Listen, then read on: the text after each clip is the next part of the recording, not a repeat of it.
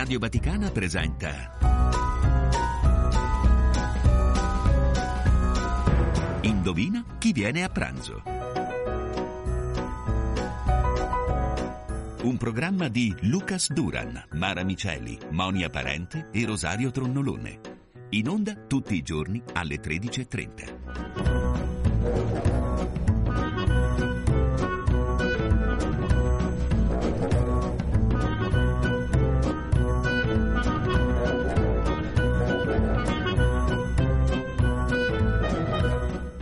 Cari amici, bentrovati da Rosario Tronnolone al nostro appuntamento con Indovina chi viene a pranzo. Si è conclusa proprio ieri sera a Roma con la cerimonia di premiazione presso Palazzo Cardinalcesi in via della Conciliazione, la quindicesima edizione dell'International Catholic Film Festival Mirabile Dictu ed è stato un grande piacere per me ritrovare ieri la fondatrice appunto di questo festival, Diana Marabini, sia ieri sera appunto alla cerimonia di premiazione sia nel pomeriggio quando invece ci siamo incontrati e quando mi ha concesso successo l'intervista che adesso vi propongo.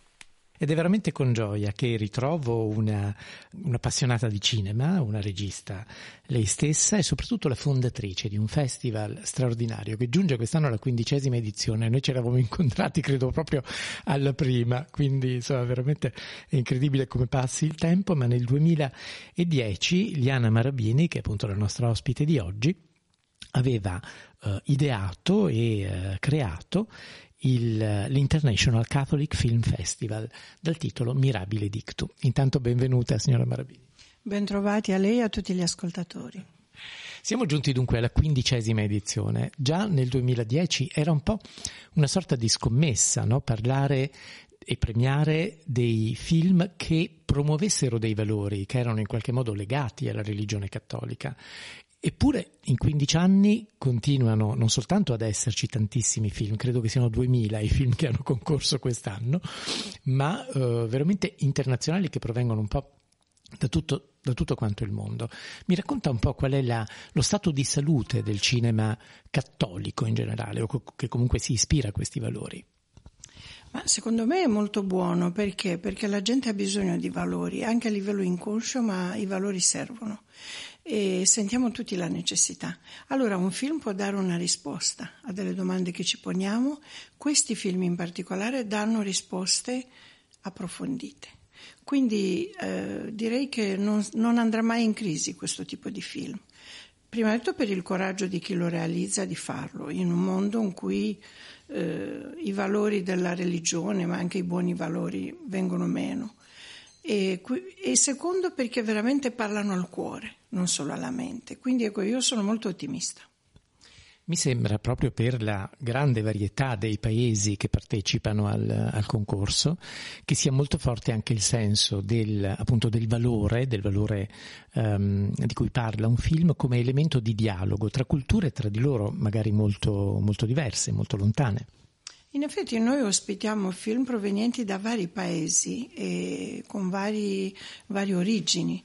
Eh, ciò non toglie che i valori sono universali, così come la, la fede è universale, qualunque esso fosse il Dio a cui, a cui noi siamo fedeli, però la fede è universale e anche i valori che noi rappresentiamo attraverso questi film sono universali, per cui ecco, già in competizione finale abbiamo film di nove paesi, quindi sono 13 film provenienti da nove paesi, quindi questo dà un po' un'idea anche di, eh, dell'universalità, anche della, della, del cosmopolitismo di questo festival. Quali sono le sezioni del, del festival? Dunque, sono le stesse come dal primo anno, quindi il miglior cortometraggio, miglior documentario, miglior film e miglior regista. E anche quest'anno sono queste. In più c'è un, un premio molto importante per me perché eh, l'abbiamo intitolato Capax Dei, Capaci di Dio, e viene dato a un film che ha un nostro avviso, può essere in concorso o fuori concorso, in questo caso questo film era in concorso, però è un film che ha particolare, particolare importanza per l'evangelizzazione. E quest'anno lo abbiamo dato a un film, questo si può dire prima, ecco questo premio, gli altri invece sono una sorpresa per stasera, eh, a un film cinese che parla di una bellissima storia di redenzione e di conversione. E si svolge in Mongolia, la Mongolia cinese che è in Cina, e con due personaggi straordinari, quindi abbiamo trovato che era un film ispirante e che poteva essere una fonte anche di, di ispirazione per gli altri, per, per coloro che vedono. Sin dall'inizio diceva queste quattro sezioni, quindi sin dall'inizio molta attenzione al documentario che negli anni è diventato una forma ormai appunto di, di cinema anche molto visto proprio nelle, nelle, sale, ma che 15 anni fa era ancora un po', no? Quindi è stata un'intuizione particolarmente felice. Esatto, perché noi ci abbiamo creduto da sempre nei documentari, in particolar modo i documentari sulla fede sono molto importanti perché ti permettono di dire cose vere fra l'altro, quindi rispecchiamo una realtà, però è vero che oggi è un genere che si vede, è programmato nelle sale di cinema, quindi... Eh. Sì, sì. Il premio ha un significato molto particolare, no? il, il, vostro premio è il pesce d'argento. Perché vuole spiegarcelo? Ma perché è un primo simbolo cristiano, perché eh, è un po', se vuole, un simbolo anche della segretezza. Venivano segnati gli spazi dove i cristiani si riunivano eh, sotto la persecuzione romana eh, e, e, e, era un messaggio, diceva qui ci siamo, noi ci siamo, quindi siamo qua. Allora l'ho trovato molto molto bello questo simbolo. Oltre che trovo il, il pesce un simbolo molto bello, proprio di vita, di bellezza, di di, della natura. Ecco. Nel corso di questi anni, eh, quali artisti ricorda? Perché hanno partecipato degli artisti internazionali e di, e di grande veramente prestigio. C'è, c'è, qualcuno che ricorda in maniera particolare? Abbiamo premiato Andy Garcia, per esempio, che fece un film straordinario, Cristiada, non so se ve lo ricordate, un film veramente bello. Eh, abbiamo premiato eh, Marie-Christine Barol ehm, ma tanti attori, Remo Girone, per parlare di attori italiani, ehm, Robert Hossein, un grande mito del cinema francese e tanti altri. È già al lavoro sulla prossima edizione? Assolutamente, lo prepariamo sempre da un anno all'altro. Abbiamo due commissioni che lavorano pro bono, quindi benevolmente moltissimo. Sono persone che hanno mestieri diversi, però che amano, amano prima di tutto la fede e poi il loro contributo anche al nostro festival, il quale è un contributo all'opera e al lavoro della Chiesa. Quindi sì, lo prepariamo già perché poi sono tantissimi film da vedere e noi ci facciamo un vanto del vederli tutti per decidere quali sono quelli che arrivano in competizione finale. Ho detto all'inizio che lei è anche una regista, sta lavorando su un nuovo progetto? Assolutamente, cominciamo fra tre settimane a girare un film su Michael Jackson e il suo rapporto con la fede. È un aspetto poco conosciuto di questo grande, di questo mito direi, eh, ma lui era molto credente.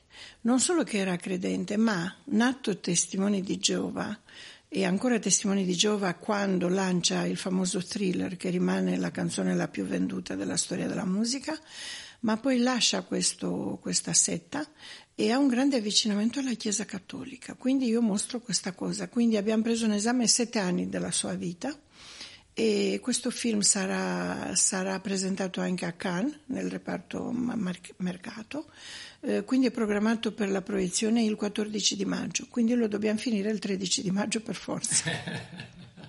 grazie, grazie di essere stata qui. Grazie a voi e tanti auguri per questa bellissima radio. E poi in serata, naturalmente, come vi dicevo, la cerimonia di premiazione, quindi vi dico anche i film che hanno effettivamente vinto. Il premio per il miglior cortometraggio è stato vinto dal film argentino Zatti Hermano Nuestro di Don Riccardo Campoli, eh, ambientato nel 41. Le notizie che arrivano all'ospedale San José de Viedma in Patagonia non sono affatto buone.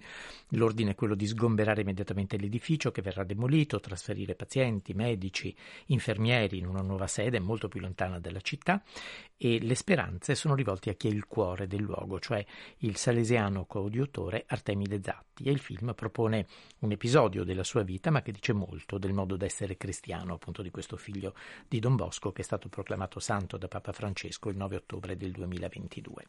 Il premio per il miglior documentario invece è andato a un film francese, Arm Christi, di Victoria Darve Bornoz, che è un film sui cristiani in Ucraina in tempo di guerra e che presenta la storia singolare del grande artista Ban Polanski, che si è recato nel paese nel corso della guerra e che ha dipinto 11 capolavori sui muri di altrettanti immobili che erano stati bombardati.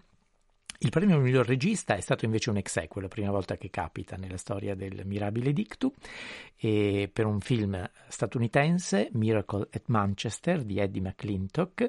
Una comunità scolastica si riunisce per provare a salvare un adolescente da una forma aggressiva di cancro al cervello e due settimane dopo che l'intera scuola ha recitato una preghiera per questo ragazzo, il suo tumore effettivamente scompare. Durante il calvario della malattia il padre aveva perduto la fede, ma alla fine riesce invece a ritrovarla.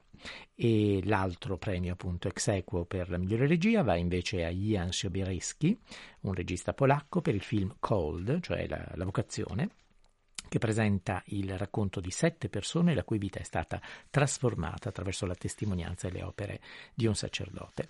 Infine, il premio per il miglior film è andato al film spagnolo la Sirvienta di Pablo Moreno, eh, che parla di Suor Vicenta Maria che visse quasi 200 fa e che da giovanissima sentì la chiamata a proteggere altre donne del suo tempo che non avevano le stesse opportunità e che cercavano di emigrare dai loro villaggi verso le grandi città, spesso mettendosi a servizio, ma in molti casi con poca fortuna. Ed è appunto basato sulla storia vera di una donna che ha sfidato il suo mondo per cambiare il nostro. Il film invece di cui parlava appunto già eh, Liana Marabini, che ha vinto il premio della Capax Day Foundation, è stato il film cinese New Creation in Love di Huayu Yang. E adesso mm, eh, noi ci eh, ritroviamo immediatamente dopo, ma parliamo ancora di cinema. Oggi è una giornata tutta quanta dedicata appunto al cinema.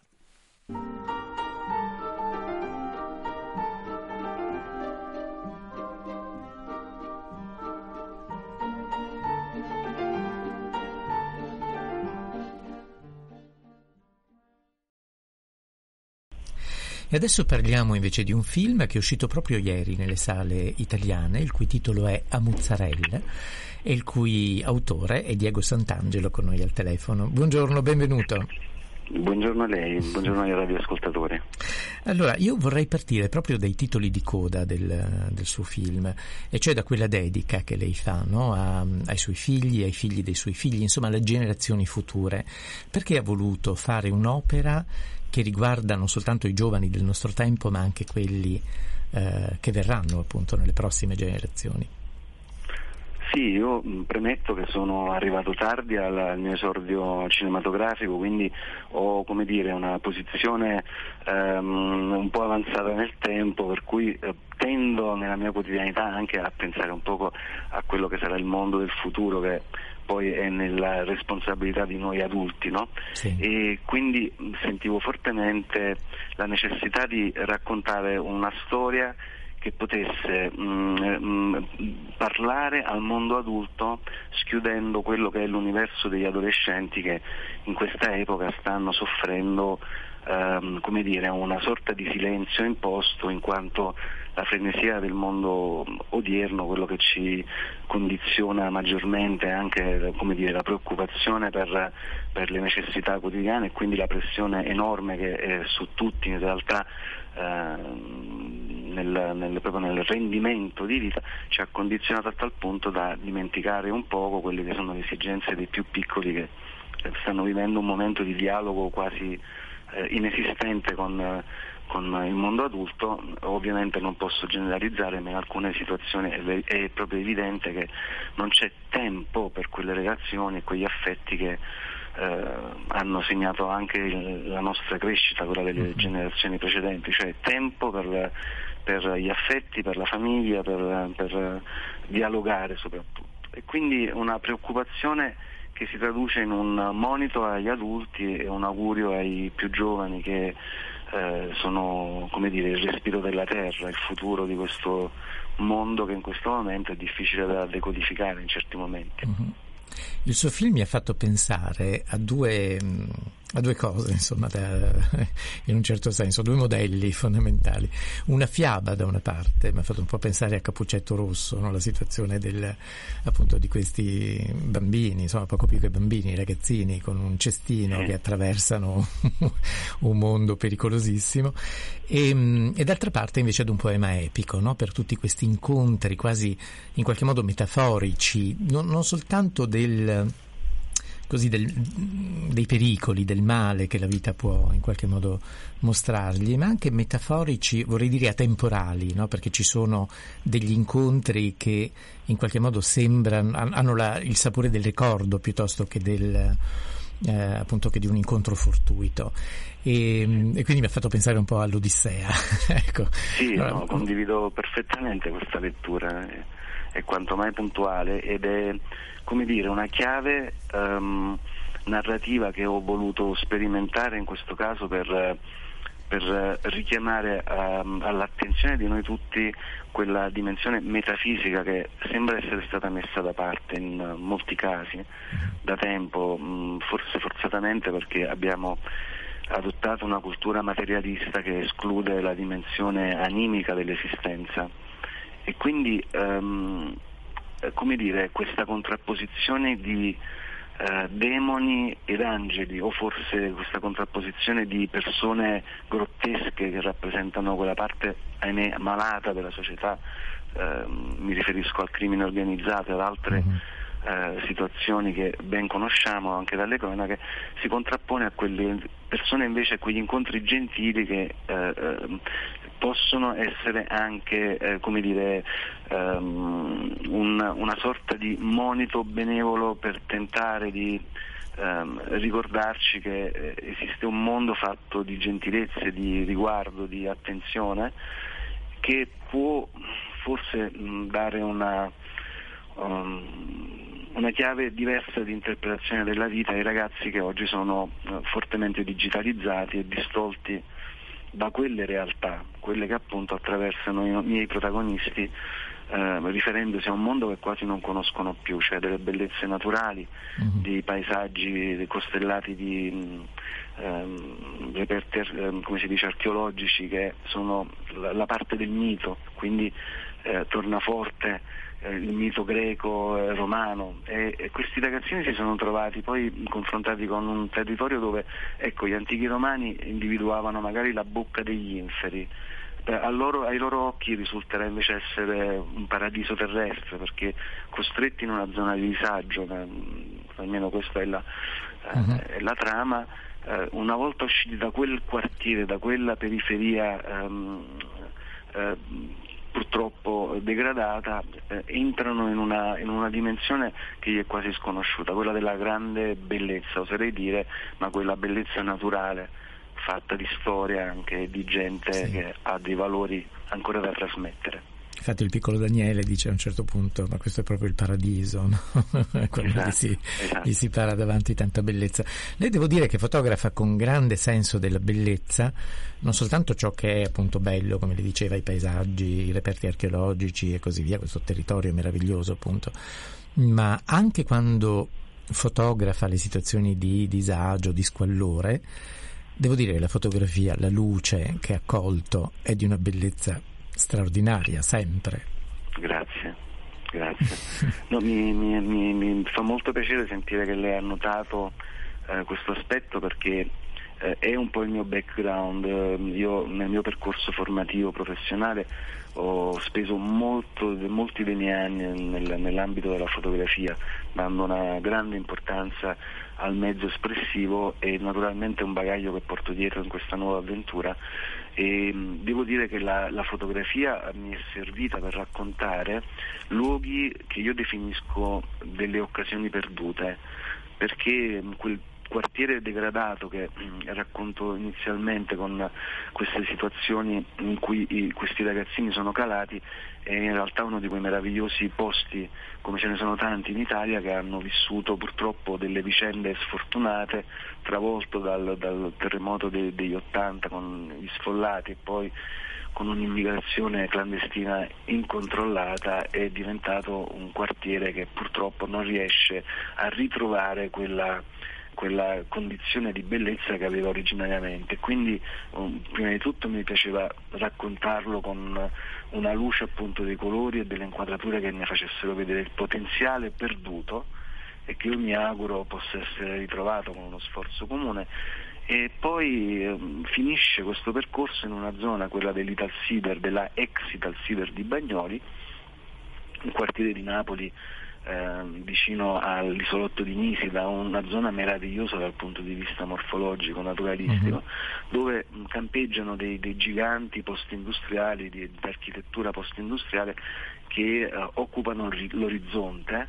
Ecco, là ho veramente sentito l'esigenza di raccontare un'ennesima occasione perduta, certo posti di lavoro perduti che da, dopo 40 anni ancora non ritrovano una risistemazione, luoghi um, che non trovano uno sbocco e che sono però delle, potenzialmente del, dei, dei, dei luoghi meravigliosi dal punto di vista paesaggistico che reclamano un'attenzione particolare dal mondo di chi può amministrare, decidere e portare questi, questi, posti di nuovo a una nuova vita, ecco, a, una nuova, a, una nuova, a una nuova partenza. Mm-hmm. Vorrei anche ricordare i due meravigliosi interpreti, hanno due volti di una sensibilità e uno sguardo trasparente che veramente incanta sullo schermo, Martina Variale e Daniele Aiello. Come li ha trovati e come ha lavorato con loro?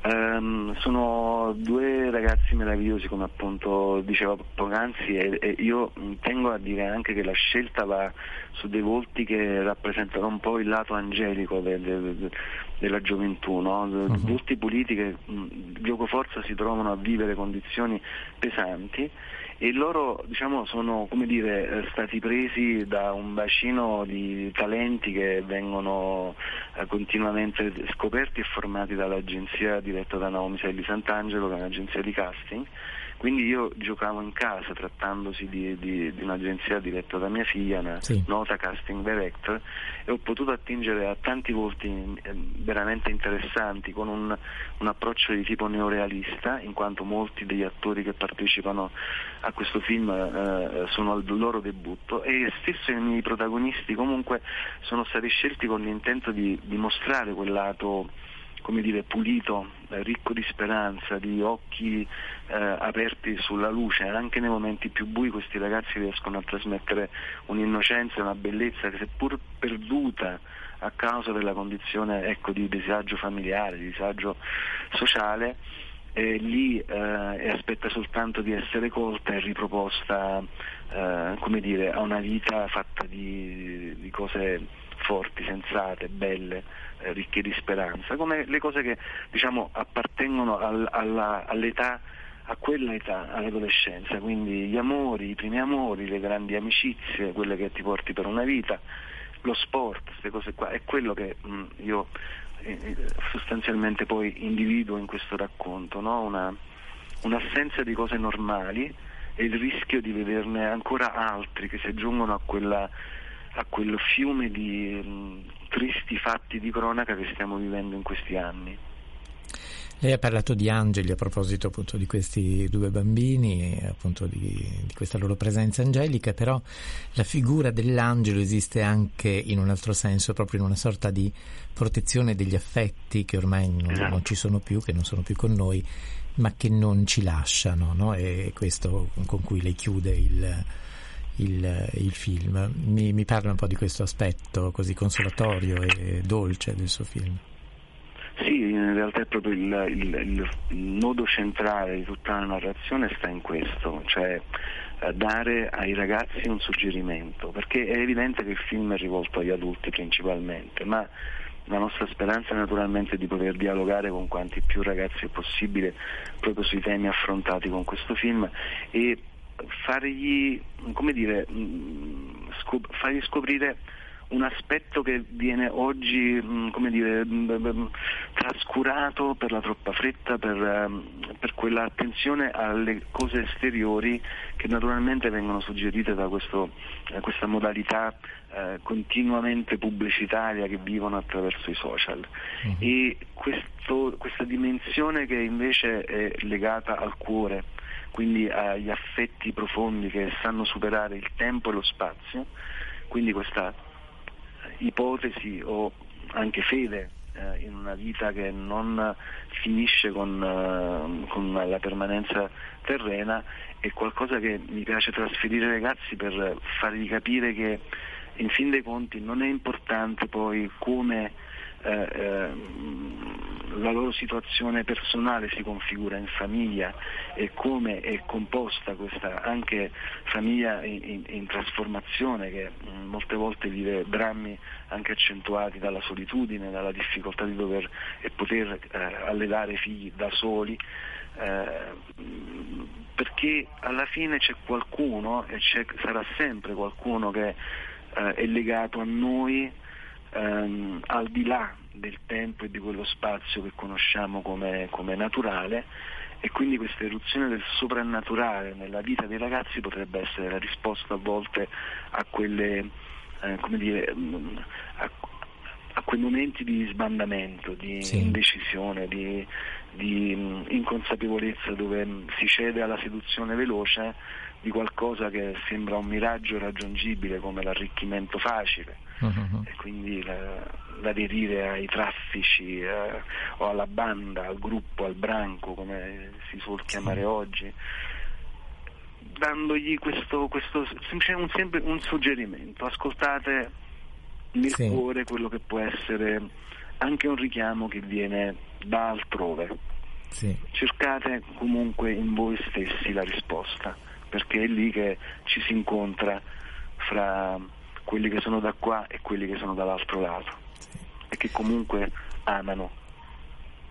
Io la ringrazio moltissimo di essere stato in nostra compagnia. Ricordo il titolo del suo film che è A Muzzarella, che mm, è uscito proprio ieri, il 15 di, di, febbraio, nelle sale cinematografiche. E grazie di essere stato con noi e di avercene parlato appunto con, con tanta sensibilità. Arrivederci. Io la ringrazio per l'ospitalità e per il tempo che mi ha dedicato. Arrivederci. Arrivederci. Nella colonna sonora del film ci sono anche alcune canzoni, eh, alcune canzoni del repertorio italiano, anche appunto di qualche anno fa, e abbiamo riascoltato con molto piacere una canzone che vi propongo adesso, di Nada, il cui titolo era Ma che freddo fa.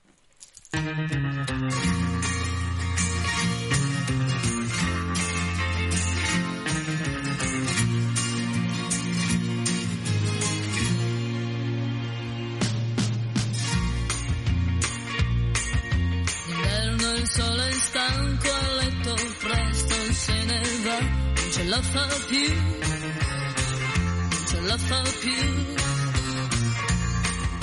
La notte adesso scende con le sue mani fredde su di me, ma che freddo fa, ma che freddo fa.